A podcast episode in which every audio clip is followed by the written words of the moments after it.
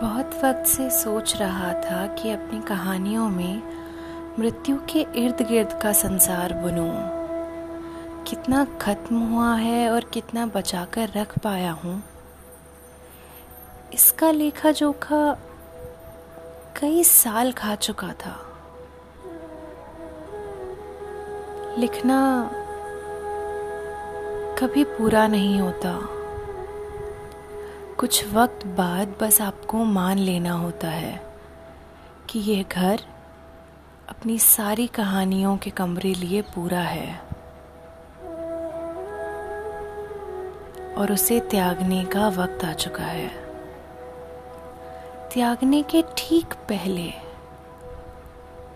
जब आप अंतिम बार उस घर को पलटकर देखते हैं तो वो मृत्यु के बजाय जीवन से भरा हुआ दिखता है।